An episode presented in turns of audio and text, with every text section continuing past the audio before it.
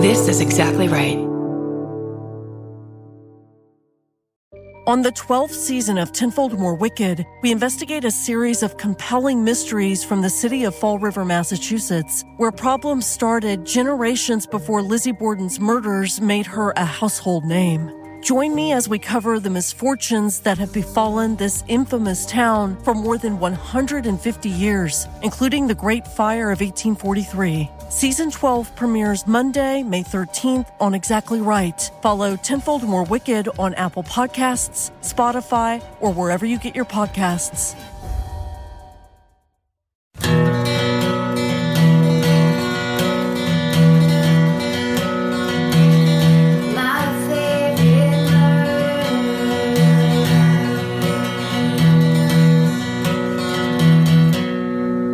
Stare directly into my balls of eyes. Because this is my favorite murder. Hello and welcome to the true crime comedy podcast that you turn to in your hour of need Or your hour commute. or your hour of oh maybe you just you're getting a massage and you thought this will be funny. Oh, that's weird. this will be stupid. Are you cleaning your house from a, p- the party you had last night? How was the party? Are you cleaning your house from the fact that you never clean your house like me where I looked down today as I was watching TV and there was there was j- like a sand dune of dog hair on the ground where I was like what in the That's disgusting. You want to hear something really gross? super gross. Like a couple weeks ago, I got a, a peel on my face, you know, a professional peel. And so you, ju- you're fucking, you like shed like a snake for the next week. And I, was, I look down in the bathroom and it's just like my fucking dead skin. Your face. disgusting all over the pieces of your face on the ground. Mm-hmm. That's my favorite uh, Avril Lavigne album. hey, that's Karen Kilgariff. That's Georgia Hartstark, Because sometimes you guys can't tell our voices apart still. and I bet you can't now too. But you're correct, whatever you're guessing. um, and it doesn't matter. it doesn't also matter. Remember, Oh, I, f- I remembered my remember. I remembered my corrections corner from last week that I couldn't remember. Right. It's this. The week before. The week before, Mm-hmm. I said, uh, "Oh my God, you guys send your DNA to t- 23andMe and then send it into the place where like uh, killers y- you can right? you know had a let's whole all plan. get our DNA You had a go." DNA plan for everybody. and then I got a bunch of messages, including from uh, the Dollops. Um, what's his face? Dave Anthony. Dave Anthony saying, "Don't fucking send your DNA to public places because in you know Trump's future they're going to use that to deport people or to deny people f- fucking health care because of pre-existing conditions based on your DNA." So if you're at all paranoid about that, don't do it. Yeah. If you're like me and you're, I'm just like, well, the end days are coming and nothing's going to matter and the fucking system's going to shut down anyway, so the DNA is not going to be stored anywhere. Just do it. What? You know what I mean? Because like, there's not going to be a system anymore. Like the Why? Because they're turning off all the electricity. everything's going to get shut. Power's going to go off. and then everything's going to defrost. Mm-hmm. And all the little beakers that the DNA's in are going to fall off the shelf. Well, if there's no internet to upload the DNA results to, Right. No, it'll just be a big filing cabinet on a hill. yeah, and then you just go and spit into it.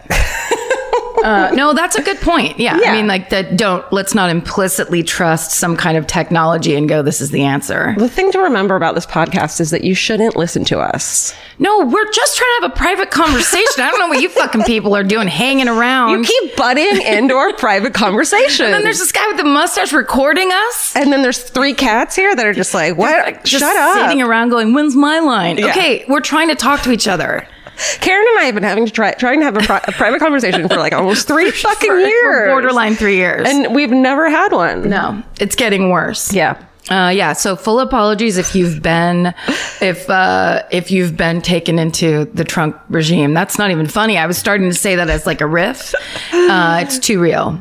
Uh-huh. Uh Let's not say the word anymore. Let's not go into that area. This is we're here to escape Mm-hmm. into murder and away from reality. Speaking of, I'm gonna plug our new fucking merch line. Our new like, what's it called when it's not gonna go for very long?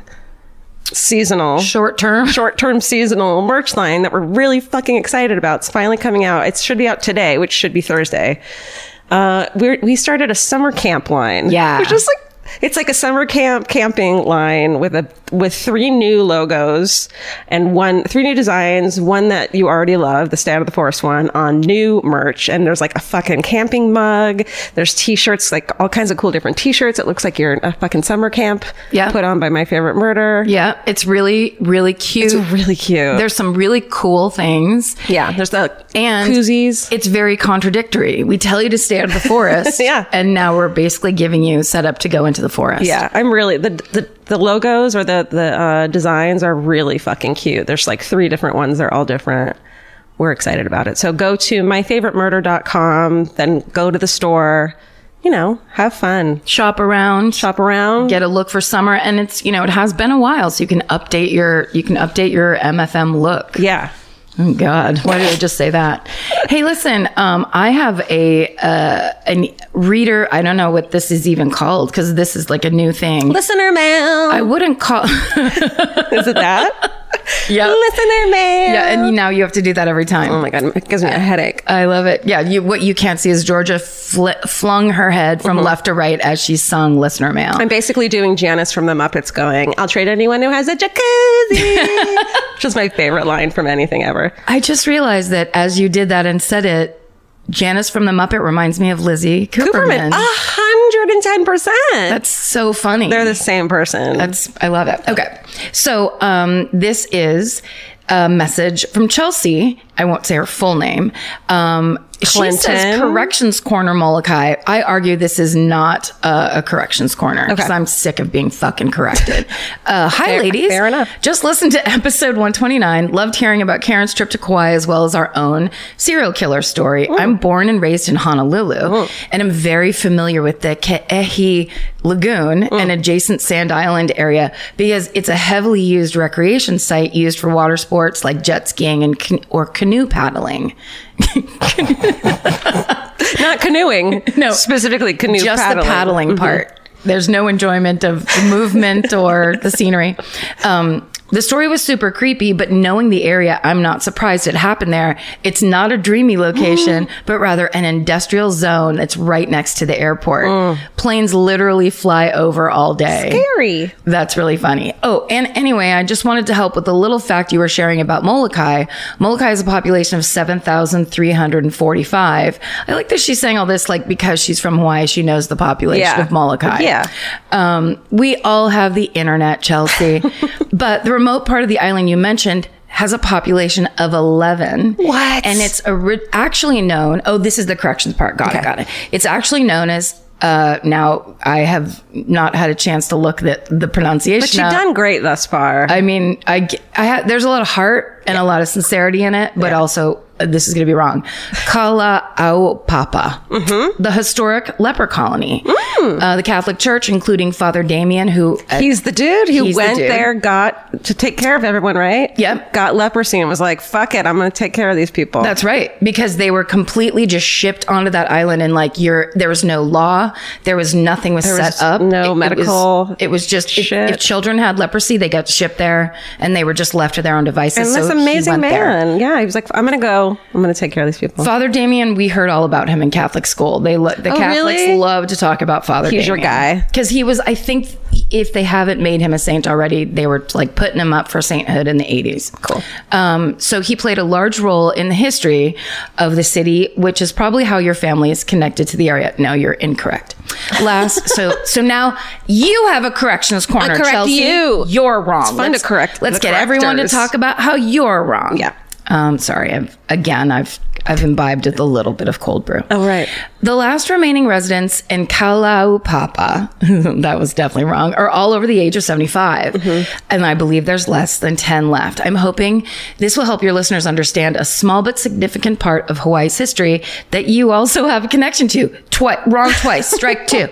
Thanks again for sharing about my home and great job with your pronunciation. Oh, no. Your effort did not go unnoticed. Mahalo nui kehau.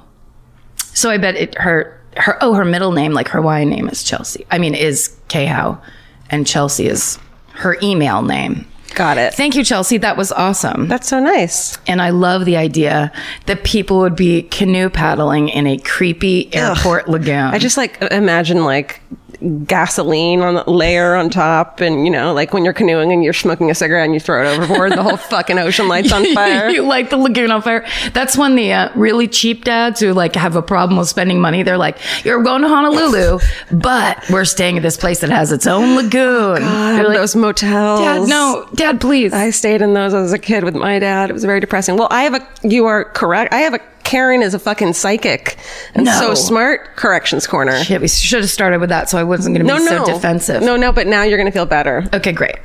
That's what we're all looking for. I knew that was gonna happen. I'm so sorry. Can we talk about my the best day of my life? I don't think we can talk about it. We Remember? can say we can't say what it was specifically. Okay. Karen and I did a voiceover thing for something that's going to come out in a while, which of course we'll tell you about when it comes out. But we went and we recorded these voices, and I was like doing my little voices. It's very scary. And then the person who's recording goes, "Hey Georgia, can you burp on command?" And honestly, when and, and I was like, "Of fucking course I can," and I did it twice. And like, I got home and I kind of had this emotional moment of like my whole life. And like as a kid, I was weird Georgia and embarrassing, and like my brother and I would learn how to burp on command. Mm-hmm. And it was just this moment of like, I was so proud of myself. Yeah. Like called my mom and told my mom, and she was like, Mom, I burped on command, so she was Oh, fuck you. Proud. No, she was proud of me. That's She's good. like, you've been practicing forever. Okay. Karen, Georgia, Associates. beautiful. I love it. Karen, oh, this is from a guy named Mike. Karen, I don't know if you did this on purpose, but right after you were talking about Nietzsche, Georgia said something about time not being real, and you said time is a flat circle. If you rewatch that scene from True Detective, Yeah. which you said it was from, Right. you will hear McConaughey say, What is that, Nietzsche? Shut the fuck up, right after Reggie LeDoux says time is a flat circle. No way. And then he writes in uh, s- asterisk spooky ghost noises. Stay sexy and don't read Nietzsche because he's incomprehensible and annoying. Mike. Mike, my we basically wrote True Detective from the future.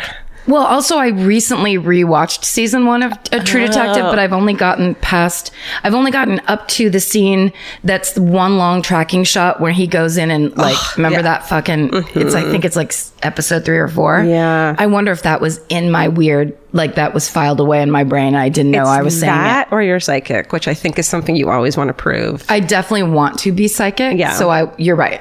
Stop saying what the reason might be Yeah. and start accepting 100%. Mike's beautiful compliment. Mike's not right. Who is? No, Mike's always right. Here's the thing Yeah. about that guy. He pays attention. Pays his bills. He pays his fucking bills On on time. time. which what guy do you know that's like that? He, none. Mike won't allow red bills. Uh-uh. And he's a detail man, but he's not in your face about it. No. You know what I mean? No, he's he just says associates, and you're like that tells us what it is, but it's also funny. Mike, I have to tell you, Karen Georgia Stephen and Associates is probably my favorite greeting so far. Uh-huh.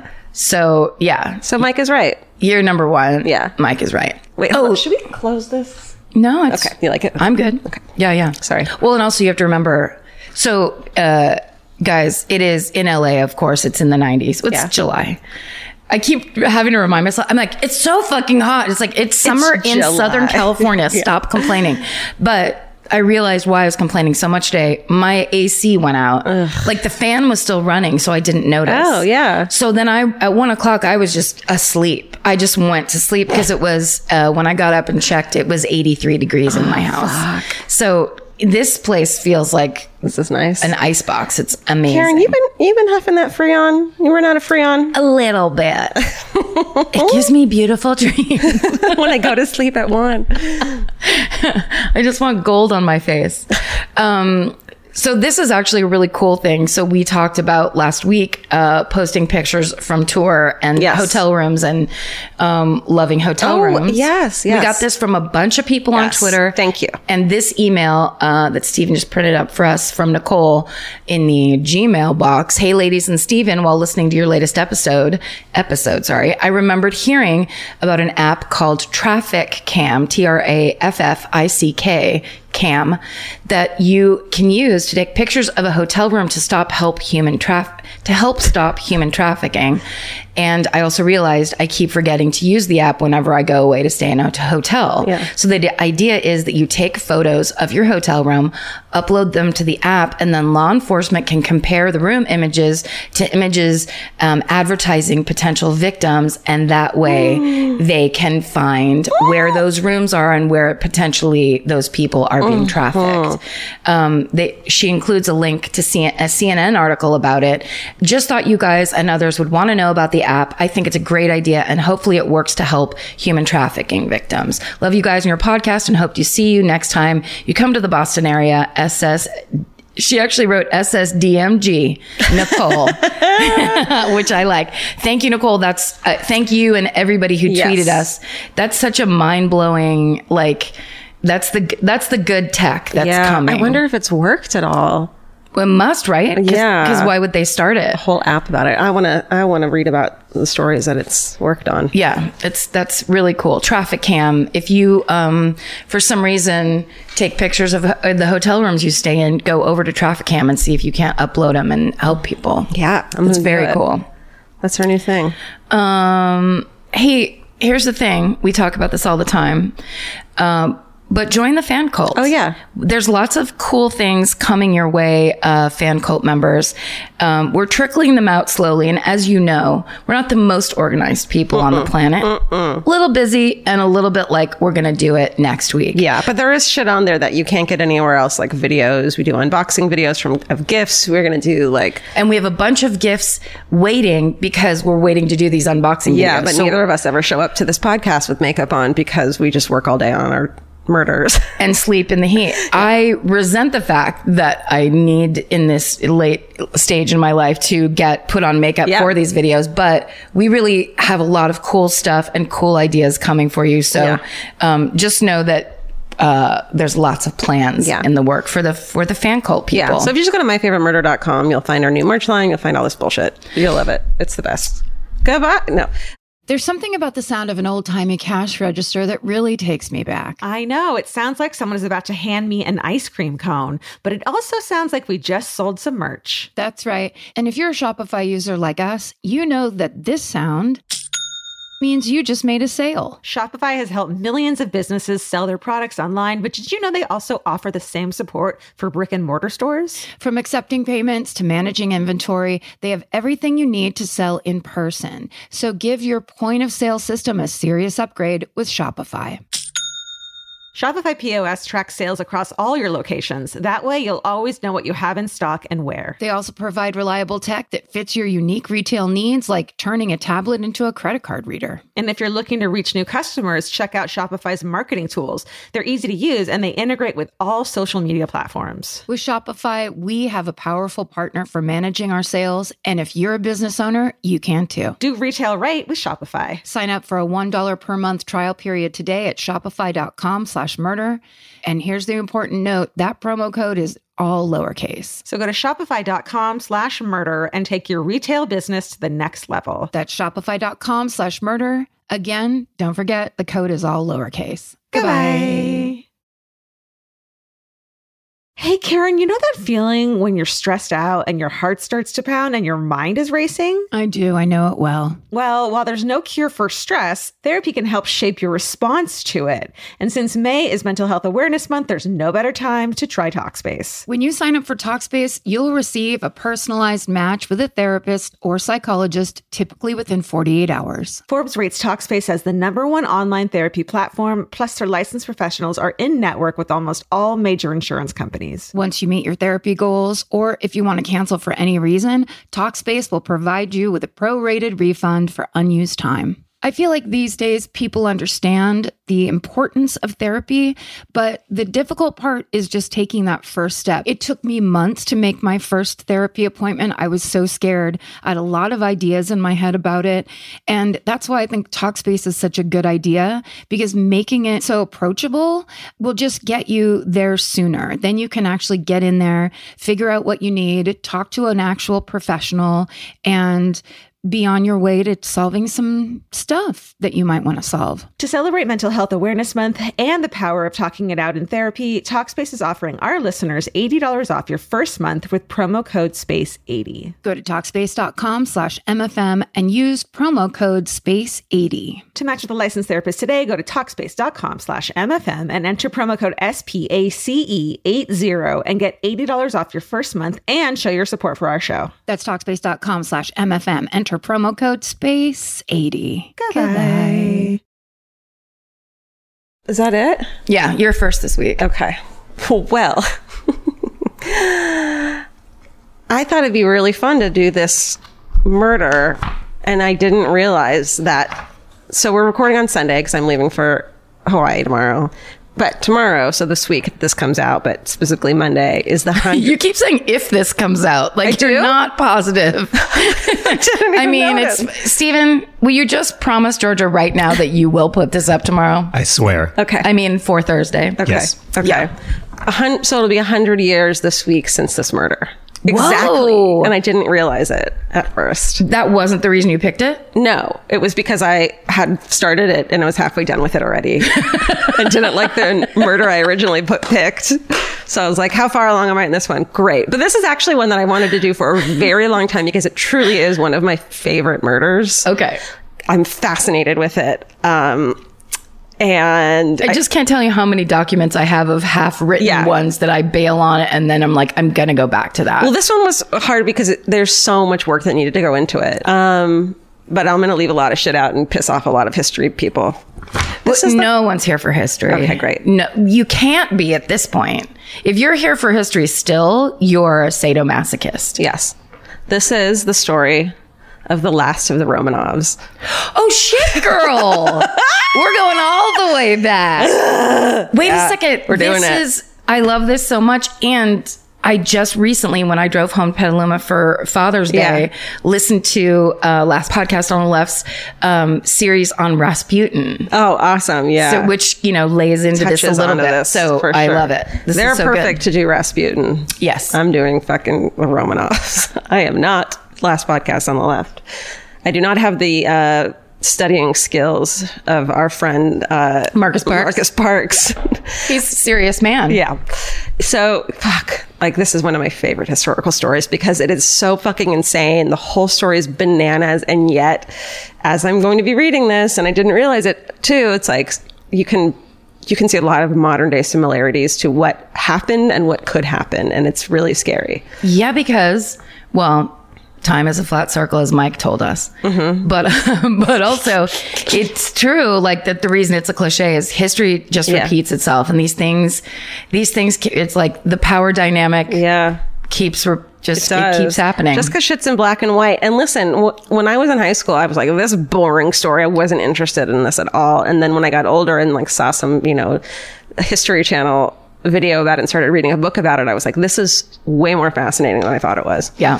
So, okay, the House of Romanov. It's the second dynasty to rule over Russia. It starts in 1860, or, sorry, 1613. We're going to get through this history part. Numbers. It's yeah.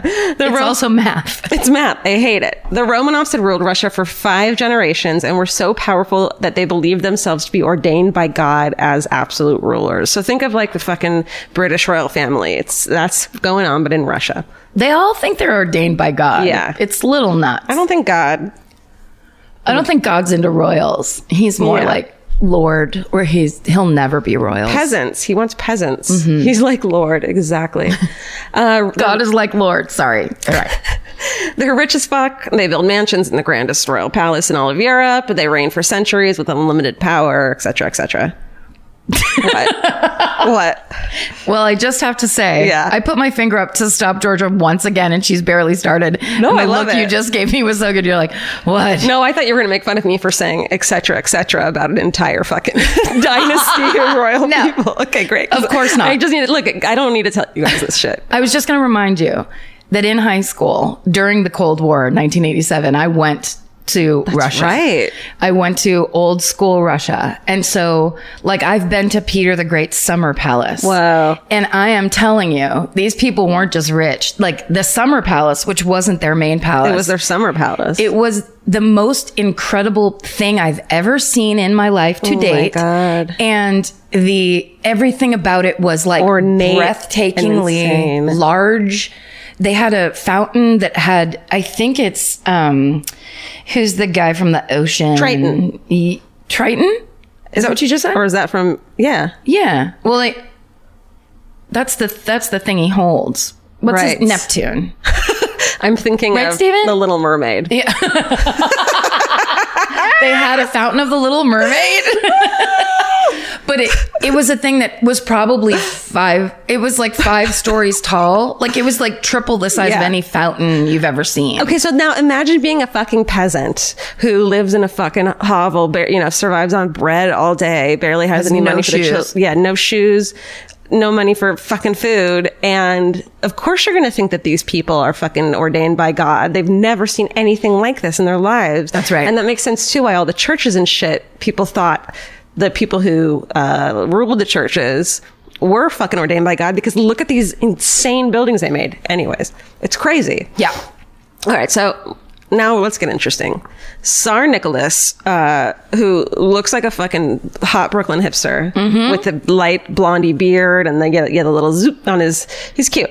Uh, so s- Nicholas is only 24 when he inherits the throne upon the unexpected death of his father, Alexander III, dies of kidney disease unexpectedly in 1949. Uh, nope, when he's 49 in 1894. All right. So imagine at 24 years old being, oh fuck, I, I'm I'm in charge. I am in charge now. And imagine also being a little kid and seeing your grandfather, who was the czar, get blown up to fucking smithereens in an assassination. And then they're like, now you get to take over that job that happened to the, in front of the family in front of the family, including the little kid Nicholas. So he's like, I don't fucking want this job, and he hasn't since he was a kid. Um, s- but now he's getting it at 24 when he's totally not ready. So he definitely doesn't want to do it, but he has to. Um, but, but, but, but, okay, so just a week after the funeral of his father, Nicholas marries his longtime fucking gal pal who was only 12 when he met her and he was 16. Oh, like were they boning? I hope not. no Yeah, I think they like fell in love with each other. it was more formal back Yeah, then. you're right. You're right. so like a light hand touching Yes, gloved hand touching. It was all gloves, then the gloves come off. Ah, the night of the wedding night. the night of the wedding night. Nicholas marries uh, beautiful German princess Alexandra Fyodorova. Nope. Fyodorovna. Mhm. uh, he marries her, and they're like supposedly like this is fucking. They're really, really, truly devoted and in love with each other in a way that like I feel like a lot of princes and princesses and kings and queens aren't. They're just like set up for marriage, you know? Yeah. But they're super stoked on each other. Uh, she's also the grandchild, the favorite grandchild of Queen Victoria of the UK. They were coordinated in 1896 in one of the most lavish ceremonies of its time. Fucking s- sign me up to go to that I mean, uh, the bonbons alone. alone. Little tiny sandwich tables. I love it. come on. So, and then I wrote a thing where, like, you know how they say that when the bigger the wedding, the more likely the marriage is going to fail? Well, I bet the bigger the coordination, the more likely the fucking uh, ruling is going to fail. Good, And it's good parallel. true in this case, as we shall see. That's foreshadowing. Okay. Got it, got it. Alexandra, so she is like, "F- fuck this shit. She doesn't want to go, she doesn't do the traditional social duties that Russia's Tsarina and the Russian people expect from the Tsarina. They see her as distant and severe.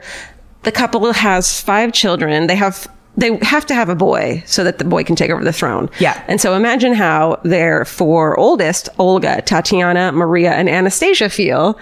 They're like, nope, nope, nope, nope. Shit, we have to keep having babies. Finally, they have their son, heir to the throne, Alexei. Um, fucking, this kid is like everything to them. All Alexander Alex, Alexander wants to do is hang out in the palace and be with his family. He doesn't want to lead. Same. He doesn't want to rule. hundred percent. You get to hang out in this fucking gorgeous palace with the love of your life, and you're like probably fun children. Yeah. Great. And then just be like, who wants a grilled cheese sandwich? Yeah. Let's get one. Let's, There's they'll get seven made for us, even. we don't have to make them ourselves. That's right. Or do the dishes. We just call down through a get Can- it's a can. It's a can, A right? can Mm-hmm. of sardines, because it was in the 1800s. string. And then a bunch of sardines run downstairs and make you a sandwich. Train sardines. Drain your sardines, everyone. Da, da, da, da. I'll really hang out in the back. Okay. He wants to he wants to ignore the widespread famine throughout his land and not deal with all this bullshit. Sure. According to um, historian Simon Sabag Montefiore, Tsar Nicholas II was astonishingly arrogant and had contempt for the educated political classes. So he wasn't into the politics shit either. Okay. Or the people who were in charge. He was a vicious anti Semite. Which I think everyone fucking was then. And he had an unshakable belief in his right to rule as a sacred autocrat. Sure. Uh, and he's not trusted by his ministers. And he also leaves a lot of his dad's harsh, crazy rules in place. So nobody likes him. No one likes his wife. And then there's also Bloody Sunday, where on Sunday, the 22nd of January, 1905, in St. Peter, St. Petersburg, unarmed demonstrators are fired upon by soldiers of the Imperial Guard. Now, we can easily think about this uh, in today's, in our society here. Like, this shit could happen.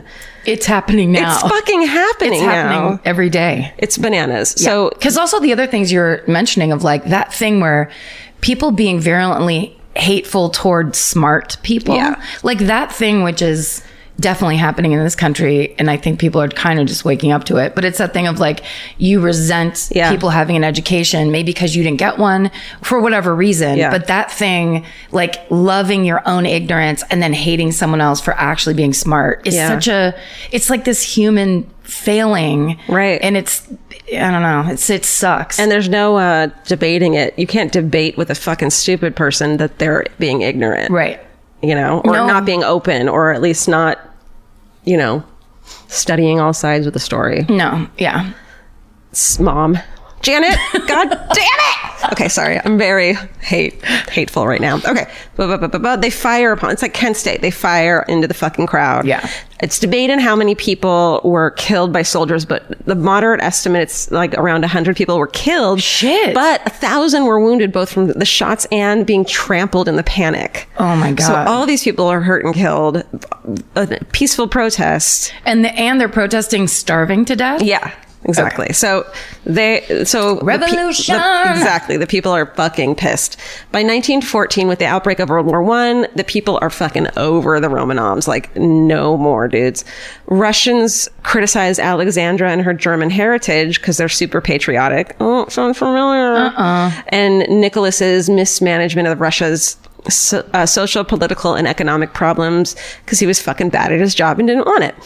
In 1915, Nicholas also assumes personal control of Russia's military forces. So he fucking laters out of his St. Petersburg castle to oversee the Russian armies fighting World War One. Goes to the fucking front lines and pretends to be like in charge of the fucking army and Sure. shit, which is like pisses people off. This, but then this leaves Serena Alexandra in charge of Russia, and this is where our fucking friend Rasputin comes in. It's fucking total piece of shit. Yeah. So her most Alexander's most trusted advisor was illiterate, self-proclaimed faith healer Gregory Rasputin from fucking small small time Siberia. Yeah. you know. the remotest of siberia You know, yeah Um, Russian. I mean, Rasputin is seen by some Russians as a mystic, a visionary, and a prophet, and by others as a religious charlatan, and they call him the Holy Devil. Somehow, so he, so uh, the, Alexei, the heir to the throne, the little boy, has hemophilia, and so Alexandra, she's they're highly religious, Orthodox Russians, highly religious, and so she keeps trying to get these faith healers to come and fix him, and finally Rasputin comes, and no one really knows why, except maybe Marcus Parks does, and I just need to listen to it. Uh, something happens and it and she believes that Rasputin is healing her son. So she fucking brings him on into her, their highly secretive like, you know, clique.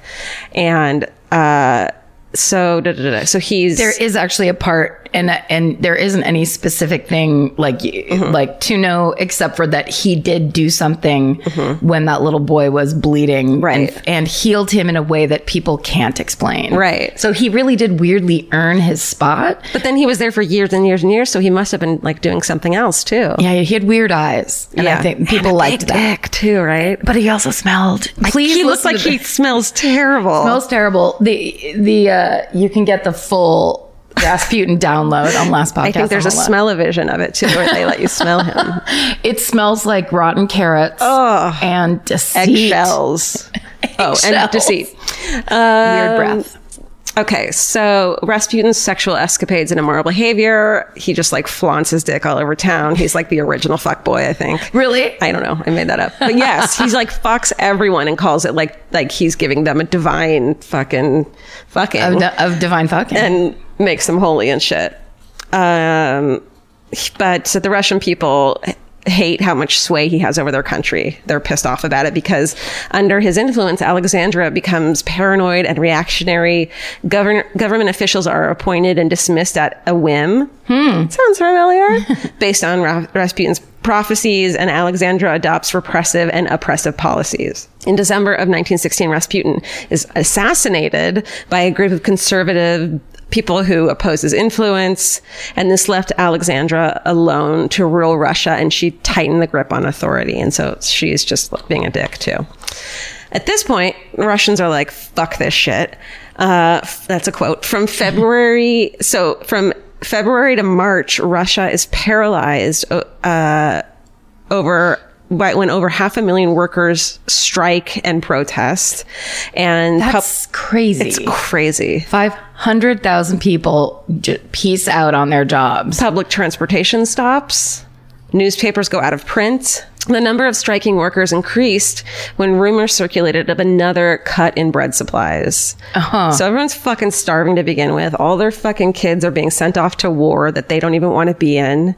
Um, 10 million soldiers desert Whoa. and join the Bolshevik uprising, and Lenin begins to emerge as the leader of the resistance, which is a fucking fascinating story in its own. There's a really great documentary about Re- Lenin's rise to power. I highly recommend it. And I don't remember what it's called. Could it be called Lenin's Rise to Power? I bet It is! like, you think the documentary filmmakers should be like, you know, I have a great name for this. Yeah.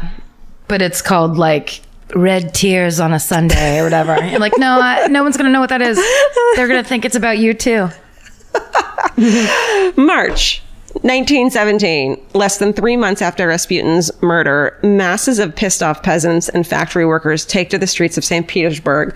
Police and soldiers are like, great, we're with you. They fucking mutiny and join these motherfuckers because they're shit. pissed off too. Everybody's pissed. Yeah. Everyone's starving, but the royals, right? Exactly. So the government ministers and bureaucrats abandon their positions because they're like, oh shit, we better get the fuck out of here, right? Um, so, follow, so this is the February Revolution of 1917. Following this, Nicholas is the czar is like, oh shit, okay, I'm abdicating on behalf of me and my son. Please leave us alone. He thinks it's going to guarantee safety of his family. To just be like, okay, I won't be the I quit. yeah czar anymore. I quit. I quit. I, he calls uncle. How do you say un- how do you say uncle in Russian? uh, Great. He does that. On March 1st, 1918, once the communist Bolsheviks are in power, the family, they, they get, you know, they're, they're held prisoner in a couple different places. They finally are moved to, uh, Ekaterinburg in, it's near the Ural Mountains and it's th this home that they'll be kept in. It's, uh, pretty nice home. I don't think so. Okay. It used to be like the home of a captain and then they were like, get the fuck out of here. We're holding the, uh, Romanovs in here. And they're like, oh my god, I'm claustrophobic. There's only ten rooms in this house. Exactly. Yeah. So uh, it's and it's called the House of Special Purpose, Oh, which just makes me think of the jerk. Like, what's your special purpose? right. Ah, that's so funny. I Okay. So they're kept in the wonder if that's where he got it. Fucking Steve Martin. Steve Martin. You're smart and that's what you like to do. I did it too. I like it. Uh, they're kept in this home in strict isolation without any of their possessions. I think they had do- their dogs there though, which is cool. That's nice. Um, they're guarded day and night. There's two like high walls surrounding the property for their imprisonment and for the security from the angry townspeople who were like, "Let's kill these people." yeah. Um, the windows in all the family's rooms are sealed shut and covered with newspaper, and they're for- forbidden from looking out the window. sounds incredibly boring. Yeah. Um, they're required to ring a bell every time they want to leave their rooms to go to the bathroom. And the the guards eventually total around 300. Jesus Christ. So you got to imagine. So the four daughters are now 13, 17, 19, and 21, and there are around 300 guards who fucking hate their family. Yeah. Y- And there's rumors of, and you have to imagine that they were sexually assaulted at some point. Sure. For sure. But they, they don't talk about, I, I, everything I looked in, I've only heard that in one, uh, you know, story. It But, kind of stands to reason, but right. yeah. Oh, wait, I'm, s- Al- Alexis, the, the boy was 13, but the daughters were 17, 19, 21, and 22. Okay. In July, when the White Guard, which is still loyal to the Tsar, they begin to move onto Kattenberg and they might take the city over. So that's this is what is uh, surmised as the reason for what happens next. Um, in the early morning hours of July 17th, 1918, the royal family is, they're all awakened and uh, around 2 a.m. and ordered to get dressed. And they're taken down to a 20 foot by 16 foot, like semi basement room in this house. And the pretext for this move, they tell them like, "Oh, the uh, anti-Bolshevik forces are approaching. We, we're taking you down here for your own safety because it might we might be fired upon." So the family is like, "Oh my God, we're close to safety. We're going to be like saved." They go down there. It's so it's Nicholas who's Tsar Nicholas who's 50, the Tsarina Alexandra is 46 and their children, 13-year-old Alexis, 17-year-old Anastasia, 19-year-old Maria, 21-year-old Tatiana and 22-year-old Olga, along with the family's personal physician Eugene Botkin and three of their servants. What? Eugene Bodkin. He's what a nerd. Get that nerd out of the basement. and three of their servants, all who had voluntarily stayed with the family, which is pretty insane. Um, Anna Demidova, Alexei Trump, nope, Alexei Trump, and Ivan Karotomnov, Mm, uh, Karotomnov. Some one of his like fucking descendants is so mad at me right now for getting that name wrong. It's Carrot Dognov. Karado- Karadonov. Karadonov. Mm-hmm. Okay. So little do they know. So they're seated in this basement. They get chairs for the Tsarina and Alexei, who's, of course, frail from his hemophilia, has been for his whole- whole life. Little do they know that standing in another room are a fi- is a firing squad that had been assembled and is uh, waiting for the command. It's seven communist soldiers from Central Europe and three local Bolsheviks, all under the ca- command of Bolshevik officer uh, Yakov Yer- uh, Yurovsky, who we fucking hate. Boo, he's a piece of shit. Really? Yeah. Way. it said that Yak- uh, Yakov secured the order of execution from Lenin himself, but of course there's no paper trail, so we don't know that for sure. Anything could have been going on. Exactly. When the family gets into the basement, they're all seated, um, and Yurovsky simply says, uh, Nikolai Alex- Alexandrovich, in view of the fact that your relatives are continuing their attack on Soviet Russia, the Ural, the Ural Executive Committee has decided to execute you. And that's when they fucking realize they're all going to get killed. Shit. Nicholas, he's stunned. He has barely has any time to react before the executioners they draw their revolvers and the shooting begins.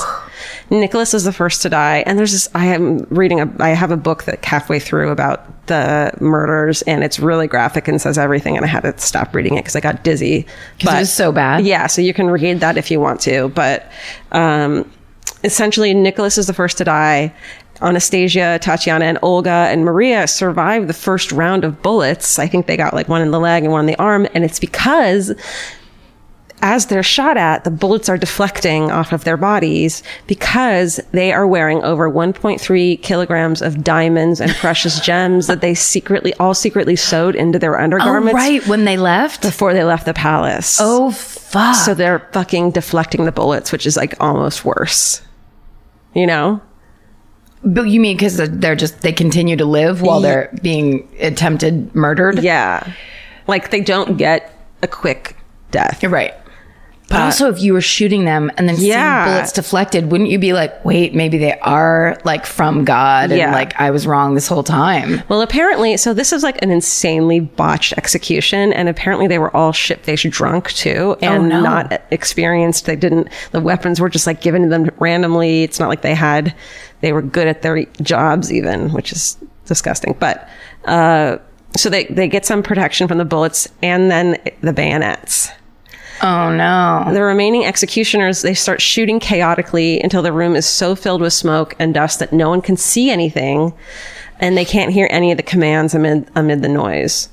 They realize that the gunshots are being heard uh, by the neighbors. Like, it, they're in this fucking little town square. There's like n- other houses around. Um, so the men are told to stop firing and kill the family with their gun butts and bayonets. Ew. So there's so the family and the servants are stabbed with bayonets and shot at close range in their heads. Um, the execution lasts about 20 minutes, and at, at the end of it, once everyone's dead, the dynasty that had ruled Russia for over 300 years is fucking over. Wow. So the bodies of the Romanovs and their servants are loaded onto a truck and taken to the Koptyaki forest. You have to scream the last part of that. Kop- Koptyaki forest. The truck gets stuck in an air. They're, they're supposed to take them to these uh, mines and drop them out in the mines, but the truck gets stuck in the mud and near the Gorno Oralsk railway line. So the men are fucking exhausted and drunk and over it, and they refuse to obey, obey orders. So Yurovsky's just like, fuck it, let's bury them in the road where near the track where it's stalled. So the bodies are laid out and stripped of their clothing and valuables at a place called Pig's Meadow. Oh. I know. And then they're all put in, their bodies are put into a grave that was dug, and then their sulfuric acids poured on top of them, and then their faces are smashed with buff, the rifle butts and, and covered with quicklime to prevent identification. Jesus Christ. I know. The burial's completed at 6 a.m. on July 19th.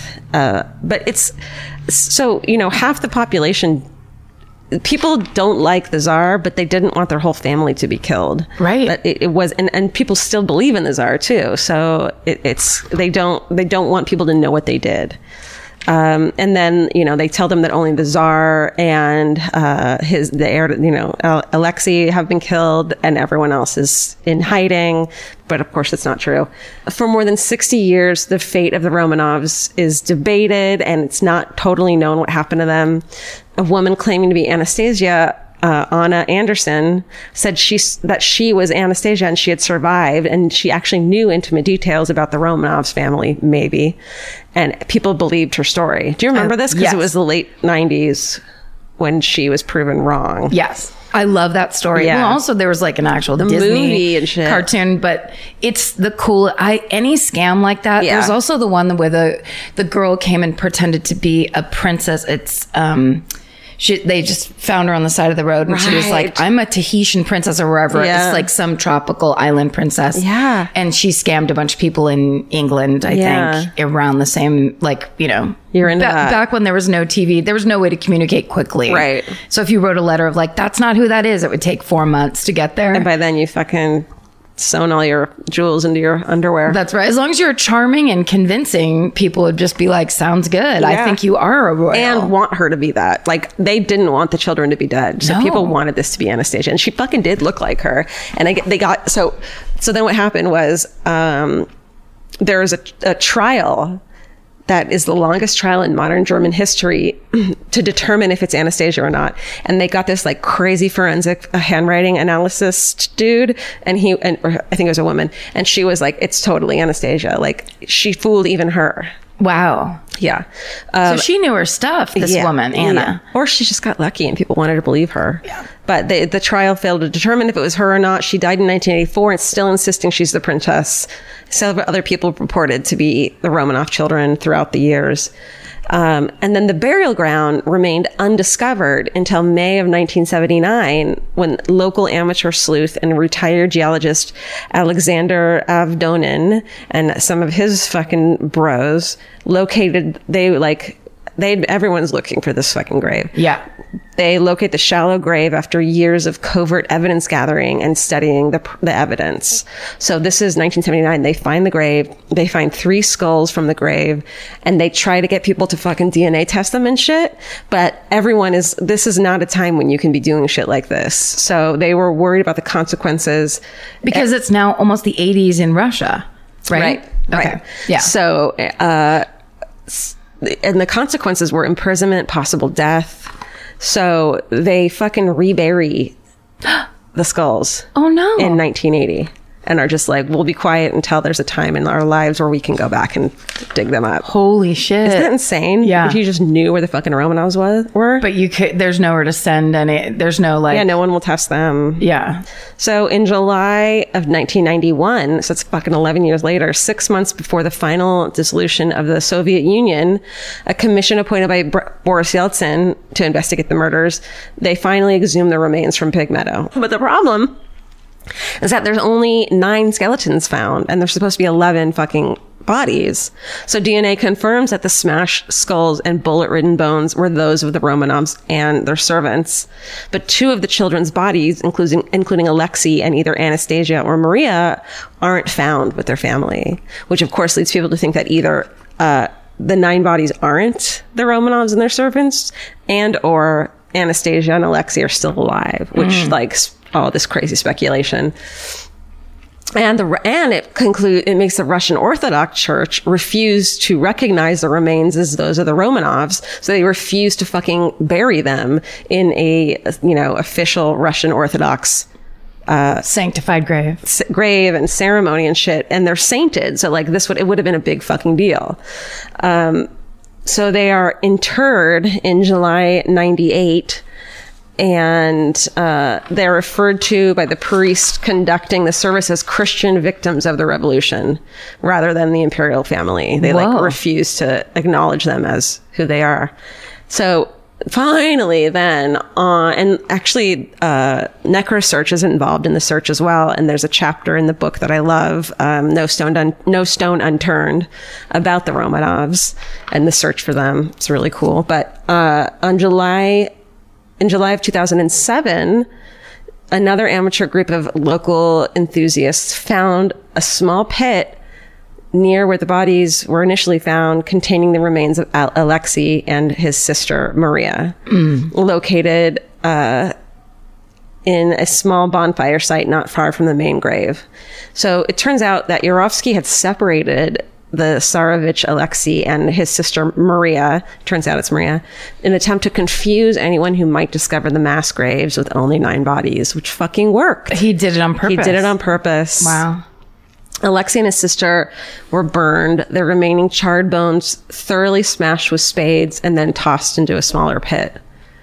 Um, and despite overwhelming forensic and DNA evidence, the church has refused to recognize these remains as belonging to uh, Alexei and Maria. And for several years, the boxes ca- containing ash, ashes and a few bone fragments that was all that remained of the children was just sitting in a shelf in the Russian state archives. And in 2015, those bones were finally judged authentic. So this fucking week marks the 100th anniversary of the execution of the Russian royal family by the Bolsheviks, one of the most shocking events of the 20th century. During his reign, the Russian Empire went from being one of the foremost great powers of the world to economic and military collapse under the rule of Nicholas II. And even so, people still debate whether or not the assassination was deserved or was just straight out fucking murder. And that's the story of the Romanovs. Wow. They still haven't gotten their Orthodox uh, burial. Yeah. Wow. I love that story because then it just makes me want to read a book about Russia is so huge, insane. The history is beyond belief. Well, you know, my family, right before World War One, or when World no wait, sorry, my family when World War One was started was run out of their town in Russia Oh, really? uh, because they were Jewish. Their town was burned to the ground, and then my grandma, who was seven at the time, and her family were lived in fields trying to survive for the next seven years Shit. until they were finally able to escape and come to Great Los Angeles. Your grandma was an exiled Russian Jew. Seven years old, living in fields. Her mother picked potatoes during the day for money and would steal one potato. They'd eat the potato. She had like six siblings. They'd eat the potato for dinner and the peelings the next day for breakfast. They some people who were sympathetic would let them sleep in their barn, but they had to keep moving because Jews weren't. There was another pogrom just constantly. Yeah. Jesus Christ. Yeah, so- I didn't realize it was that close to your, I'd like that it was your grandma. Yeah. Is that your bigger dummy's grandma? No, that's Molly. She's she got had the same thing, but in Poland. Look, I'm sorry about what's been happening to you Jews for the past 2,000 years. It's pretty fucked up. Thank you. We uh, on behalf of all the Jews, Karen Kilgariff, we appreciate it. Really? Yeah. God, I love you guys. you would let us sleep in your barn. Oh, oh my God. I don't know about Steven. No, no, no. Or Steven's like, what the fuck? Stephen, what is your heritage? I'm half Mexican. What's the other half? Uh, I think like English or something Yeah. like that. Yeah, English Mexicans. I feel like the Mexican side would be like, yeah, we we get it. We've been through some shit. Yeah. Those English though, man. They, They don't get it. love to colonize. They love to oppress. When did your uh, when did you guys come here? Uh, I think my dad's side came over, um, like the Midwest, like when like they were all like coming out after, um, like not the Pilgrims or anything like No, that. no, no, from Mexico though. Oh, from Mexico. Uh, uh, oh, even my grandma grew up here. She's I call her Glendale Mexican because she grew up here. Like, That's Armenian. Are you Oh. crazy? Ah, my mistake. yeah, my, mo- my my even my mom's side, who's Mexican, has been here for a long time. Okay. Oh, okay. cool. Well, shit, Guys, guys, look and listen, and have a can of wine. that was good. If you're like me, you're always looking for a story to dive into. Whether it's a family drama or a mystery to solve, the key to getting hooked is the details. I need rich visuals and intricate storylines, and June's Journey has that and more. June's Journey is a mobile mystery game that follows June Parker, a daring young woman, on a quest to uncover the truth about her sister's murder. This is your chance to test your detective skills because you'll play the game as June herself.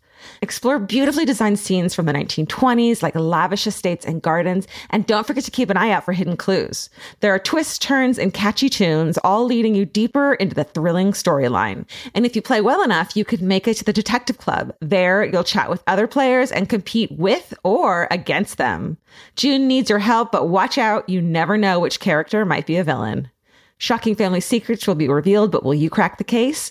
Find out as you escape this world and dive into June's world of mystery, murder, and romance. It's all just one tap away. Discover your inner detective when you download June's Journey for free today on iOS and Android. That's June's Journey. Download the game for free on iOS and Android. Goodbye. Georgia, have you ever been blown away by the most simple dish at a restaurant, like perfectly scrambled eggs? Oh my God, yes, Karen. And then all I want to do is make that dish at home and eat it every day. Well, you probably could as long as you have the chef's secret ingredient made in cookware. Made In was created to bring restaurant quality performance kitchenware to home chefs around the world. For years, they've built their business by supplying restaurants and top chefs with high end cookware. Some of Tom Colicchio's most treasured dishes at his restaurant Craft are made in Maiden. Whether you're cooking for professional critics or just the critics you live with, your meals will benefit from the quality of Made In products. Like their carbon steel cookware, it combines the best of both cast iron and stainless steel clad, so it's rugged enough for grills or an open flame. It's the MVP of summer cookouts and cook ins. What I really love about made in cookware is that it actually makes something like having a Memorial Day barbecue much more convenient because you can keep everything on the grill. If you need to throw, say, a pan of garlic up on the top while you're grilling your steaks on the bottom, it's strong enough, durable enough to do that. If you want to take your cooking to the next level, remember what so many great dishes have in common. They're all made in, made in. Save up to 25% this Memorial Day from May 18th through May 27th when you visit madeincookware.com. That's M A D E I N cookware.com. Goodbye. Goodbye. I just want to share one of my favorite memories of being in Cold War Russia when the Iron Curtain was still up. and- Sardines?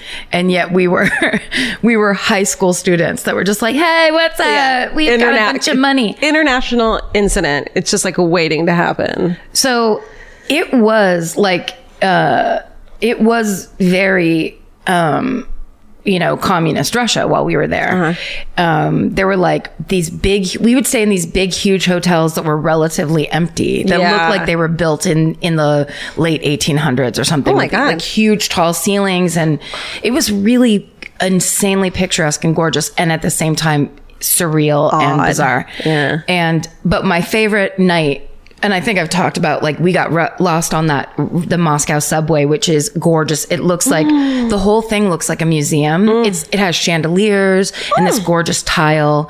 And uh, we got lo- we were drunk and we got lost, and then some Russian soldiers just found like brought us back. We don't know how or how they knew where we were staying. It was super crazy. but one time we went to a bar and it was just like there was just a sign, like a sign that said bar in Russian essentially, and downstairs. And then you go in and everything was exactly the same color. It was like this dark brown gray and it was just all old men. Nothing, everything was just dark brown and gray. Everyone's clothes, the whole bar, the paint on the wall. It was just this weird thing. so we walk up and I'm about to order us all like six vodkas, you know, cause we were allowed to drink cause we were all, you know, of age in Europe. My friend Jennifer Gearing, who's the funniest person of all time, goes up to the bar, leans up and goes, Hi, can I get six vodka Collins? And like the, the guy behind the counter does not speak English. They don't have fucking Collins, mix. yeah. I mean, like everything about, I was like, go sit You're down. embarrassing me. You're embarrassing me in communist Russia. Go sit down. It was fucking hilarious. Vodka Collins is our new murderina drink of choice. Right? Can I get like six vodka Collins? and it's just a guy that looked like he was out of central casting. And who was just hated like, you guys. "Nah, yet. Okay. um, so my story this week is one that we haven't done yet. It's super famous. People t- ask us to do it all the time and then ask us why we haven't done it. Great. And it's another one of those ones where it's like, I'm going to save it for a live show. No, no, I want to do it at a live show and it's so depressing and I don't want to do it Yeah. because it is the hideous. and I am telling you, if you have any, any issues or triggers around molestation, incest, uh, s- eh, sexual abuse at all, you do not want to listen to the story because it's fucking terrible. It's the story of Fred and Rosemary West. Oh yeah, It It's is- a good one. It's so like I have attempted to do this story. I think like four different times, and every time I'm just like, I don't. This is awful. I want to hear it, and I don't have those triggers because I'm a fucking monster who likes terrible things all the time. Right. But I can imagine you doing this at the London show and it just going quiet. yes, But then people are like, "Why didn't you do it?" I know it's such a weird balance, but it's also like, yeah, it for live shows we need to be able to talk to each other and Yeah. like at least have a semblance of a good time and Yeah. interaction. And this is just all this is some of the darkest shit of all time. Well, I must not know all the dark shit then. So tell me. Yeah, it's crazy. And but the the good thing that that I was happy about is early on, um, I I tried to do a recommendation and tried to reference this show called it was a um, I think originally it was like a TV show in England. Um, starring Emily Watson called Appropriate Adult. And it stars Emily Watson. It's Dominic West, who is from The Wire, but he's like British, amazing British actor. Um, and, uh, and then this incredible, uh, actress who I, I still can't get over her performance. She plays Rosemary West and her name is Monica Dolan and she is so fucking her? good. Uh, I don't have a picture of her. Um, she's so fucking good in this thing, Inappropriate Adult. So Emily Watson plays. Well, essentially, there's a a thing in England. It's uh, when you they have a person that's essentially like a citizen social worker that just is there as the witness to make sure that the person when they're being interviewed by police is being treated fairly. Victim's And- advocate. What's that? It's a victim. Oh, you mean, uh, but it's a murderer advocate. Exactly. It's it's like Oh, shit. basically and it's for it's usually either for children who've been arrested or for people who are like somehow um have a, maybe a learning disability or something's like- wrong with them. But they so they bring her they bring, you know, this woman in um to to be this, I believe her name was Janet Leach, and it's a true story. So when we get to that part, you can, I would 1000% recommend appropriate adult. um, I'm watching it. It's available on iTunes, Dude. and there, it's in two parts. So, uh, but it it basically goes into once he's arrested, and it goes into the insanity of Mm. like how the whole case kind of unfolds. Um, so anyway, that uh, that's p- part of where I got this whole story. But um, and then there was an article in the Independent written by Will Bennett in October of 1995, where I got a bunch of information. Um, so we'll start with Rosemary West. Uh, unlike anyone in in any, I, I just can't like when you talk about this woman. You see a picture of her, Stephen. Would you pull up a picture? She look, oh, I know. She's like super motherly, right? Yes, she looks like every mom from the 80s, like Totally. the really big glasses and like sh- just a short kind of reasonable hair. Yeah. Little frump, little frump zone. 'cause Little- she's had it. she's in the front zone for sure. She's had some kids. She's lived her- like she just doesn't care. eight Like, kids. She's like she Eight? just yeah. Holy fuck. Yeah. So she's she just looks like the average lady walking down the street with her grocery And bag. no shame on the frump zone. Like I have the frump zone. I'm the babes. mayor of the fucking front zone, so don't worry about it. Um, Great. yeah, this photo of them is just classic. Oh, She took her glasses off for the photo. it just looks like they're on a Sears couch with the best wallpaper I've ever seen in my life in the background. It, looks like the fucking uh, canvas we have in the Yes, bod loft. and they use that inappropriate adult. sh- They have her sitting on a couch in front of that wallpaper, like so. They they clearly tried to recreate the house as it was, and this house is so fucking creepy. she looks cute. She's got her little like Dorothy Hamill haircut. He looks like um, if uh, um, Jermaine, not Jermaine, um, yeah, if Jermaine from fucking Flight of the Concords like really wanted to go all out and play like an ugly, gross dude, don't you think? I Yes. think Jermaine Clement is hot as fuck. Don't get me wrong. But No, he is for sure. Like a leisure suit, Jermaine. It's like if J- Jermaine on Halloween trying to be a monster, Right. Essentially, Right. Because he does look a lot like he looks like a Muppets monster. Yes. essentially his teeth are crazy he has like unibrow um his but small eyes and he just he looks like he's up to no good Totally. um Oh, and that's also why he's so fascinating in um uh appropriate adult you get that sense of what a true psychopath he is I bet he had like a crazy laugh. a what I bet he had like a crazy laugh. Oh, Like an maybe. unexpected. You know, like something you wouldn't expect. like the kind of laugh that would make you leave a bar Right. no matter how many vodka collins you had waiting for you Exactly. It would like kind of jar you. Yes.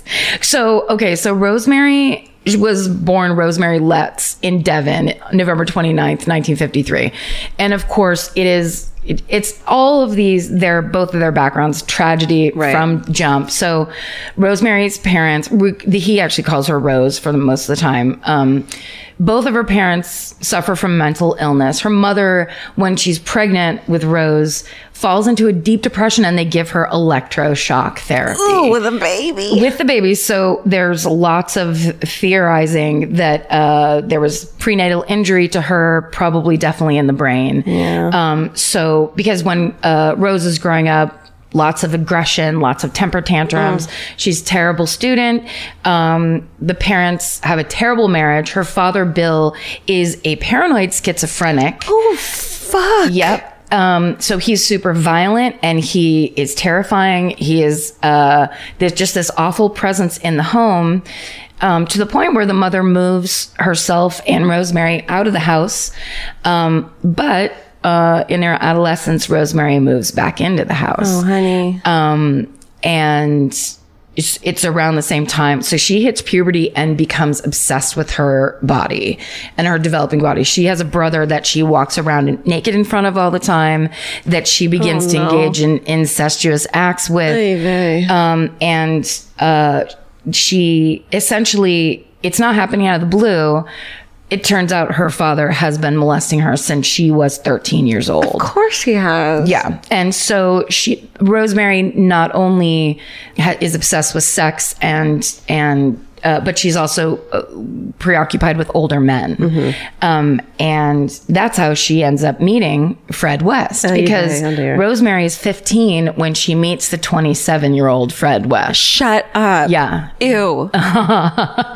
Yeah. So she's she is a sophomore in high school and he's fucking 27. Oh my God. And Fred, one of the worst people ever to exist Uh-huh. as a child, he was beaten and molested. When he was 17, he got into a car accident that left him with a limp and a metal plate in his head. Head injury. Right? Frontal cortex. after after that uh, car accident, he was never the same. Can you imagine knowing someone who got in a car accident or like living with them and being, they're acting really like that? Always scares me when people are like, he, he wasn't acting the same after that. Yeah. Like if Vince got in a car accident and then started getting like these rage outbursts. Yeah. What would I do? It happens all the time. It happens to people all the time. I couldn't. Yeah, it's terrifying. yeah, it's really awful. Also, he's, but I don't, I think that he probably wasn't the greatest before the Uh-huh. car accident. Hundred percent. Because he also sustained another head injury when a woman pushed him off a fire escape because he stuck his hand up her skirt.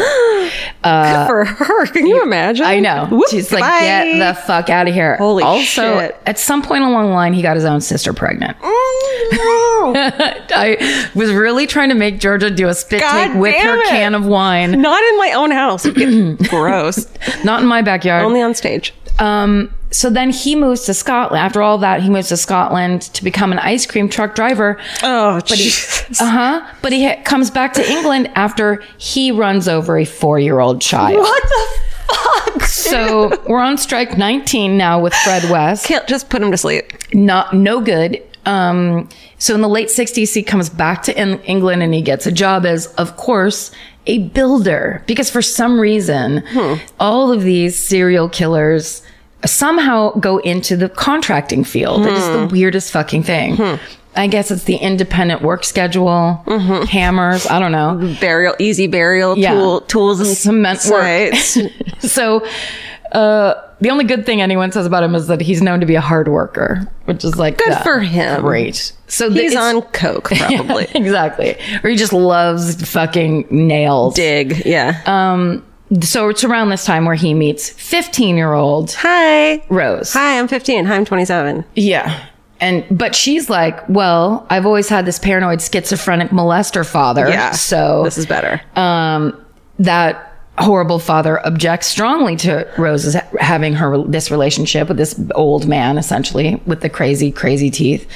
Um, but she basically believes that they believe that they are like psychically connected, and there's this part in appropriate adult. like psychically. co- co- Psy- right? is really what it is. Yeah. There's a part in Appropriate Adult where he, Fred, spoiler alert, he ends up getting arrested. Oh. He's in the police station and he goes, Oh, Rose is in the police station? And they're like, No, no, she's not here. We haven't arrested her yet. And he goes, No, she's here. And then they leave the interrogation smell room her. and she was there. And no one no one in the room knew she was there except for Fred. So there is this they have a very odd, creepy, creepy, creepy connection and thing Um, so uh their relationship starts he is abusive to her of course he's sexually you know technically sexually assaulting her and raping her she's 15 Right. uh, but he's also violent with her because he's a violent person so she's uh becomes pregnant relatively soon after this affair starts um, and she gives birth to their daughter in 1970 her daughter their daughter's named heather uh, when when she is uh, when rosemary is 17 um, fred west already has two children Jesus. from a previous relationship and at this around the same His sister? no, no, he's he he's had a different relationship. Okay. Um, uh, he's sent to prison for petty theft and for fine evasion around the same time. So, 17 year old, highly unstable Rose becomes mother to now three children all at once. Well, she has to take over those other two kids? Yep. Jesus. Yeah. And they're Is that what they named- call it? Take over? It's a ta- it is a full takeover. Um, so Fred, it's two daughters, unfortunately, Charmaine and Anna Marie are, are his daughters um, that he had from a previous relationship with a woman named Rena Costello, and so at some point, while Fred is still in jail and Rosemary is taking care of those three kids, Charmaine, one of Fred's daughters, disappears. uh huh. And when asked where she's gone, Rose tells people that she's gone to Scotland to, to live with her biological mother. Um, so when Fred gets out of jail, uh, he comes back and they move from the house that they did live in to the now infamous 20 house at 25 Cromwell Street in Gloucester. And the neighbors know them as slightly eccentric, but nice. They, people say that they're the kind of neighbors that would do anything for you. And that's because they have no fucking idea what's going on in what is actually and in truth a complete hell house. Oh my God. So it turns out Rosemary is a sex worker who is working out of her own home. Okay. And they have set up the house. The bedrooms have are outfitted with cameras and listening devices. She's still a teenager at this point. She is, yeah, basically, you know, 18 or 19 or something. yeah, she's in her late teens, early 20s when all this starts. So Fred can watch these section, set, sessions she's having. We'll call them sessions with her clients from afar and in the house. Um, and if that's not dark enough for you, It's not dark enough for me. okay, then one of her clients is her own father, Bill. uh huh. That then Fred knows that That's dark enough for me. that well it gets darker because then rose eventually encourages fred to begin to sexually abuse anna marie Ivan. and rose would join in that Ro- i mean she is What the fuck? it, it actually reminds me of the ken and barbie killers uh, carla molka Right. and from canada like giving you a gift. Like he, she gives him the gift of her sister, kind of a thing. exactly right. Oh my! it's the insane sexual assault incest psychopaths who have no emotional fucking understanding of human emotions. and it's the thing of when pe- when women do that that when they're mothers and they do it to their Yeah. own children it truly it's this taboo that is truly mind-blowing you know but it's not a taboo to them because they were raped by their fathers too. That's exactly So it's not fucking weird. exactly to right them. it's that's that was childhood for Yeah. them for both of these people Yeah. um yeah it's oh my god. no good so uh they then begin selling Anna Marie to pedophiles. No. Yep. How old So- is she? Eh, uh, at the time, I think that started when she was eight, around the age of eight. Oh my god. one will go one darker. Okay. The grandfather was a client also. So fucking Rosemary's gross rapist Molesty father. dad. yeah. Jesus Christ. Just the worst. This is so again for all the people who inquired. This is why I would I, I would get to about this part and just be like, yeah, this is the worst story ever told. So eventually Rose gets pregnant and has eight different children. Five of them are Fred West. Holy shit. three of them are fathered by clients. They're not sure exactly who they are, but but Are any of them her dad? uh, they don't. I, not nothing I read said that, but it could definitely be. There were rumors that some of them were local authority figures. yes. So um, th- I think that's why this went like un. It was rumored, but it was never reported Yeah. for a long time. That things went on in this household for way, way, way too long because this was basically. Uh, the sex worker of of town, Yeah. and so nobody was like, But it's also like if this authority figure comes in to, you know, have sex for money with Rosemary, it's not like he knows that other shit's going on in the house. So it's not like he would have looked into it. He didn't look into, you know, you know what I mean? Right. It's not like they were getting reports and then they were ignoring them. Right. But they also s- were were in no way trying to look at anything that was happening in that house. Sure. Because they knew at least they were guilty of something. Right. And also there it was a lot of kind of intense S and M bondage. What? Uh, yeah. Violent sex. It's yeah. Um, at one point when they live on Cromwell Street, Rena Costello shows up to get her daughters back from Fred. Okay. Oh, And Rena disappears. uh, so the mom of the two girls, one of whom Yes. is Ixnay, not around anymore. That mom disappears. Yes. Oh my God. So, okay. So in 1972, um, and this is when basically it goes from a, a- ul- the ultimate depravity within the household and within their own family and their own home. And then they begin to branch out. In 1972, they pick up a 17 year old hitchhiker named Carolyn Owens and they ask if she'll be their nanny because they have all these kids and they need extra help. She says yes. She finds them nice, charming, whatever. Um, and she moves into the house on Cromwell Street. And after two weeks, she tries to leave. Um, because of course it's fucking l- a living hell and insanity. But Fred and Rose go out and they find her hitchhiking and they pick her back up. They get her back into the car. Rose begins to sexually assault her. And then Fred pull as she's trying to fight Rose off, Fred pulls over, punches her in the face, and she goes unconscious.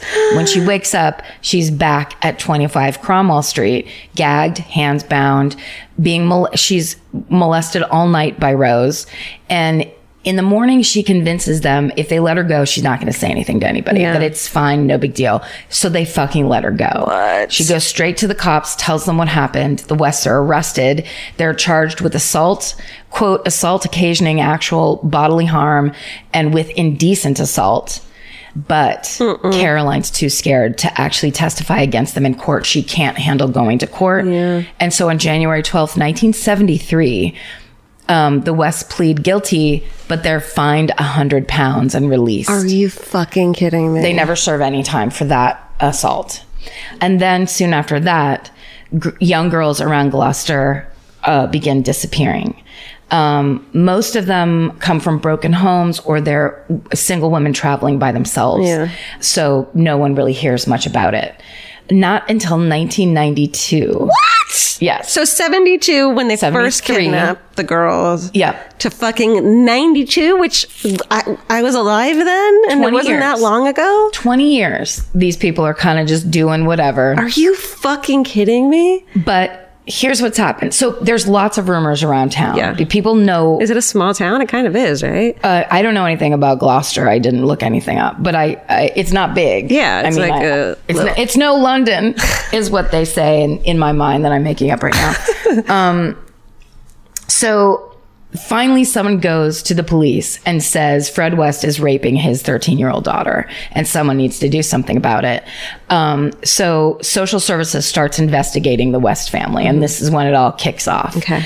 Um, so authorities enter the home at 25 Cromwell Street, and they find tons of insane, obscene paraphernalia everywhere. So Mm-hmm. it's not just like they have, you know, they have those rooms that are outfitted with the cameras that it, where Rosemary has her clients, Yeah. but they have shit everywhere. Are there photos? oh, I don't know. Yeah, I'm not the photo person. I, am going to go look. do and it. Go down a rabbit I mean, hole. I've definitely there's definitely horrible wallpaper. I'll tell you that. There's some there's Oh. some like each room has a different color and scheme and Ah. everything where you're like the person that built this house is crazy. is a monster. is it doesn't care about aesthetics at Okay. all. So they basically pull the children out of the house and they are interviewed by police and social workers and they start hearing these insane stories Oh, of sexual abuse Poor baby. and emotional abuse and just you know these parents are crazy so fred west is arrested for raping his 13 year old daughter and rose is arrested for child cruelty but the 13 year old daughter refuses to testify against uh, her parents and so in june of 1993 the case falls apart shut up yeah once again but authorities know Yeah. this there really bad shit is taking place and when they're interviewing all the children they're trying to find The, da- the first daughter? the yes who they said had gone back to live with her mother oh, okay. Right, right, right. um, so their police are trying now to track down Heather Rust. Fred and Rose uh, say that she left home in 1987 following a family disagreement, but now she works at a holiday village in Devonshire, and that they got they get phone calls from her every once in a while, and they'd actually. Um, Taken a phone call from Heather in front of the children one time. So that the children also said, Oh, yes, Heather called home that one time. Mom and dad both talked to her. We didn't. They, Yeah. they didn't let us talk to her. Yeah. Um, so uh, then they start talking to Heather's friends, and that's when they find out that 1987 was around the time Heather started telling her friends about the insane abuse that was going on in their home. Um, so authorities are putting together that she disappeared right around the time she started confiding to other people what was actually happening. So then all the younger West children are put into basically the British version of foster care. And Which is called foster care. Mm-hmm. they they call it care. Care. Put into care. You have to whisper it. So uh, when they when the kids start talking to their Oh, um, the foster carers, they start telling the story about if you misbehaved at home. They um, Fred and Rosemary would tell the kids um, if you don't behave, you're going to go under the patio where Heather is. yeah. And so everyone's like, ding, ding, ding. Can you imagine if you're foster parenting or foster care? You're a foster carer. yeah. And your kid's like, oh, I don't want to go under the house like the like my sister. Like my sister had disappeared. chills. I mean, horrifying. So, so it's almost like everyone's just going like, "Oh, what? What? Sorry, what?" Like, say it's- that again? It's all like unfolding. of, Unfolding. Like, oh, these people who look like a the most average people, Boring even. super boring, and then it's like, oh, there's this, this insane seamy underside. Yeah. Um, so when they go, so they basically, uh, they go in and they, they dig up the patio and they find the bones of Heather West. And so, and this is where basically appropriate adult starts at Fred's arrest. No way. Um, where they, he had taken them to the house and he was, he, it's, he's so crazy and he's talking like he tells police, yeah, you c- you can come because she's buried in the backyard. then he changes his story. Then he changes it again. He's doing all this stuff, and he's trying to manipulate Janet Leach, the appropriate adult. So he's looking at her, going, "You should maybe check over there," while he's denying that anyone's buried anywhere to the police. It's, almost like he's two different people. Yeah, or nine different people. Like Uh-huh. it's truly, truly either it's super um, psychopathic manipulation, like he's masterminding Yeah. it, or he's really stupid and just kind of playing it moment to moment. Yeah. It's very hard to tell. Or that thing where it's like, well, if I'm going to get fucked for this, I want all the credit. So, like, here's some other shit you should go look into. yeah, like you, it's interesting. It's like that thing where i- i- does he like the attention? Does Yeah. he like this weird relationship he's trying to build? He's clearly getting her interest because she's just supposed to be there, standing there, like witnessing things Yeah. and making sure the police don't abuse a person who would be, Right. you know, in custody that Sure. everybody would want to punch in the face several times. Absolutely. It might help his fucking stupid looking face, too. knock some teeth back into place. so basically, because of his hints and these things, where he goes, he like maybe we should go down and look in the cellar, and then when they get down in the cellar, he's like, no, the spirits are telling me we we shouldn't be down here. So then the the investigators like dig up this entire Yeah. cellar, and that's when they find six bodies of women buried in a circle chronologically from when they disappeared. So Linda Goff is found in the cellar and she went missing on April 19th, 1973. Holy shit. She was 19 years old and she was a seamstress. She, you know, her, she was close with her family. Her, she, when she disappears without a word, her mother starts asking around and the information she gets leads to the West's house on Crom- Cromwell Street. And when she knocks on the door, Rosemary is like, "Oh, uh, yeah, we haven't seen her." And then, a- as Mrs. Goff is talking to her, she realizes that Rosemary is wearing Linda's slippers and cardigan. And then she looks and sees that Linda's clothes are hanging on the clothesline. Um, so yeah, yeah. So she's like, "What the fuck?" Explain my face right now. Just uh, hor- I guess horror, Horror. horror, horror. Um, Horror. Then there's Carolyn Cooper, who was 15 years old. She di- disappeared in November of 1973 Oh um, on her way to g- visit her grandmother in Worcester. If it's pr- if it's the Boston pronounced, I bet you it's fucking not. yeah, I bet it's Worcestershire Worcestershire. sauce. Nancy Parkington is 21.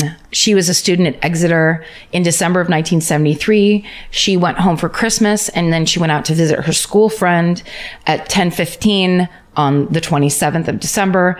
She was going to catch the last bus home, never seen again. Do we think that this is all hitchhiking related? I, you know, I'm not sure because it's it's some of these are these tra- people who are traveling. So Yeah. then, you know, Not just, I'm not victim blaming, because, but I think hitchhiking was a really normal thing. And to get into a car of a couple, if you fucking watch Hounds of Love, that Australian murder I did that one time. Right. or any of these stories. Yeah, it's like hitchhiking was very normal. Yeah. It's- and uh, yeah, they And probably you had a baby assume- in the car with them, one of their babies. That's you know? right. You know the story of the girl who was kept in kept in a box girl under in the, Oh, the bed. box? The girl in the Yeah. box. That's how they got her too. Yeah. They also found the body of 21 year old Swiss student Therese uh, Seigenthaler. Um, she'd been studying sociology in London, and she had decided to hitchhike across England. Oh.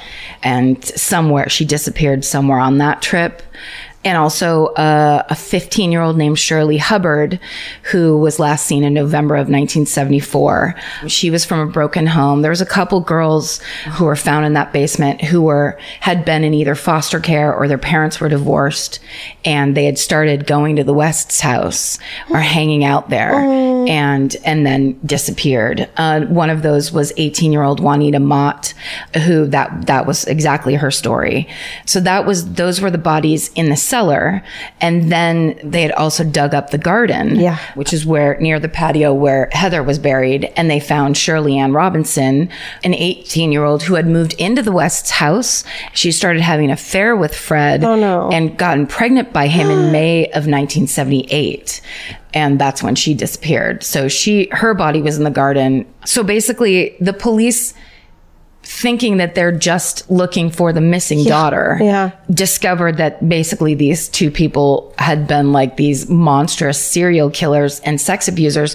Most of the bodies had been decapitated and Dismembered. thank you dismembered. Holy shit. Um, yeah, and j- just clearly they there was evidence of torture. Th- This wasn't just like a simple, Yeah. you know, it, it was the they were the worst of the worst.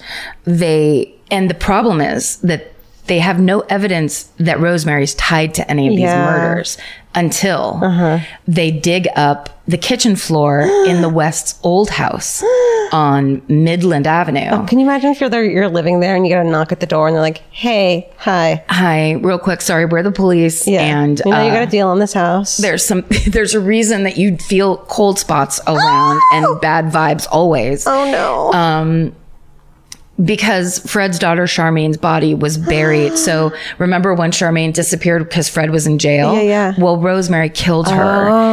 And then when Fred got out of jail, Rosemary was she had hidden the body. Fred's the one that put the body under the kitchen floor. oh my god. Yeah. So he, they were in on it together from the beginning. Yeah. And they actually had a fir- there's there's a documentary about this. There's a uh, there's lots of documentaries you can watch on the West, the Wests. There's two on YouTube, and one of them is about the uh, forensic dentistry and how much it took uh, played into this case. Mm. Yeah, yeah. Because that's how they pinpointed the time of Charmaine's death, and that's how they got it to say Rosemary is the one who was responsible, not Fred, because he was in jail. Oh, that's good. Combined- Otherwise, they probably wouldn't have. They would have given her a plea to like testify against him against or him. some shit. Like she wasn't necessarily involved or whatever. Yeah. And this was like, no, no, no. She was, she had a hand in the killing and she had a hand in this torture and all, you know, all of that. Holy shit. So eventually, um, Rose is charged with 10 counts of murder and Fred is charged with 12 counts of murder.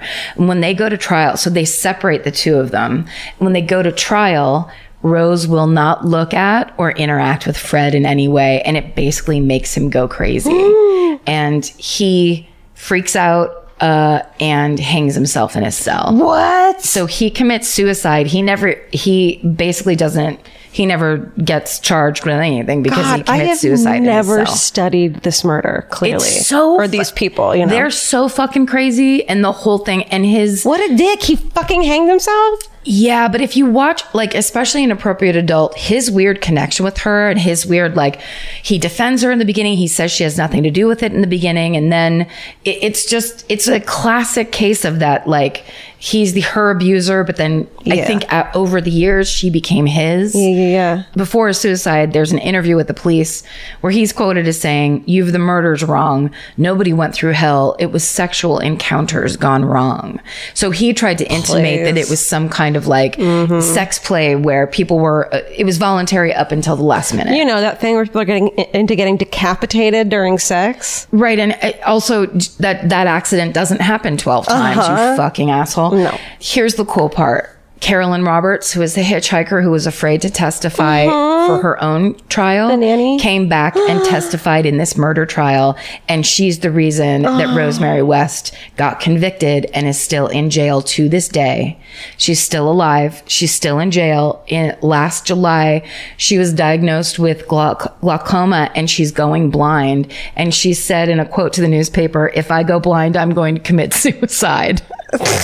And everyone's like, okay. Yep. Everyone's like, that's fine. Um, Oh my the God. really weird thing is in 1996, they went to demolish 25 Cromwell Street. Uh-huh. It That's took when the the old house, the new house, the new house.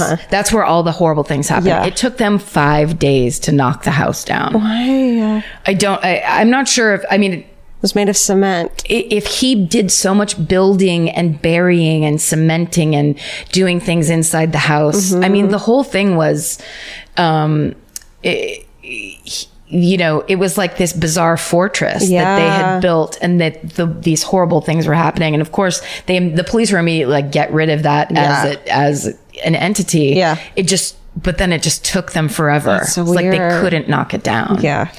So that's a, the quickest, most lightest, like dipping into s- talking about the important things, but not living in the horror show. But you definitely can. I mean, You know I'm gonna. yeah, there's, but there's really good. I mean, uh, appropriate adult is such an incredible, um, it's such an incredible way to present the story because Janet Leach is as this person who is like the, you know, f- mandated witness Yeah. is sitting there and, you know, also it was her first case as, as an appropriate Oh, adult. I feel like never have a first case anywhere because it's always of anything. I know, but for go something right to the like second this, case. you'd think it would be like, you know, Yeah. just standard, standard Yeah. physical child abuse where put she you on gets an easy used to one, it, yeah. cuts her teeth, and there's just this amazing scene where when he starts confessing, he's saying it like he goes, "Well, yeah, I did bury, bury Heather's body under the patio." Like he just starts talking about it like they're talking about the news, and in the background, Emily Watson playing Janet Leach is just sitting there with her face, and it looks like her face is slowly dropping off of her skull because she's just like, "What the fuck?" And she's there as his guy yeah. you know she's supposed to be his right hand man of like you're you're there if the police try to abuse me you're Yeah. there if the and suddenly this is the monster that she has to work with wow and then it basically the story comes out through their relationship where he keeps turning to her and going you're the only one that you know you're the only friend i have in the world she's like i'm not your friend Yeah. it's I'm gonna watch it incredible tonight. and she has her own whole life she has kids that like she's not getting home till late because she has to work on this case that every word she hears is like she can't unhear it and then she goes home and looks at her beautiful children they're all sitting around the dinner table It's amazing. That I think that is like the best way to tell the story is through a person whose life is so horribly impacted. Then it goes into whole things of testifying and her selling her story because she didn't have a ton of money Yeah. and all the judgments and it's and all the therapy she's gonna need afterwards. insanity. So crazy. Yeah. So watch a, appropriate adult parts 1 and 2. I'm gonna. Yeah. That was amazing. So now we got that done. We never have to talk about that fucking those monsters again. Karen, great job. Thank you. Thank you. That was very. It has bothered me that I haven't done it just because Yeah. it is one of the worst of the worst. Yeah. And we talk about terrible stuff all the time, but for some reason Yeah, it's, it just, is weird that we never did that. it's just so much it's just so specifically awful. Yeah. Really bad. Um.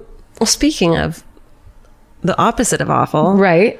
Which we always do at the end. we always try to do. I have one. What's your fucking hooray? I have one at hand this week. I love it. And part of the reason last week that I was hesitating so much is because I wanted to do this one. I just hadn't finished the audiobook yet. Oh yeah. So I wanted to wait until I was done. Okay. So this fucking book, and I now I'm gonna get the I make sure I say the guy's name correctly.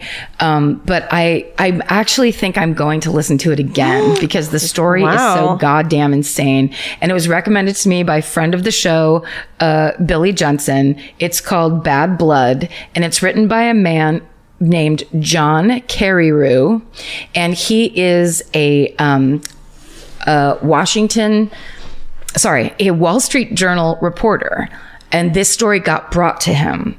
And it is the it's called Bad Blood: Secrets and Lies in a, Sil- a Silicon Valley Startup, and I don't want to tell you too much about it, but basically, when all the dot coms, the you know the startup boom happened, and uh, th- it's this it begins around 2007, and it's a 22 year old um, Stanford dropout who begins her own tech company and it's she's going to start a new type of blood testing system where instead of using hypodermic needles which she claims to be scared of um, she's going to start a finger a finger stick system where you only need a drop of blood and then they can diagnose diseases and tell you what's wrong with you and all this stuff and she basically takes that concept gets all this financial backing and eventually this company gets valuated at being worth 400 billion dollars and she is on the covers of all the magazines and all this stuff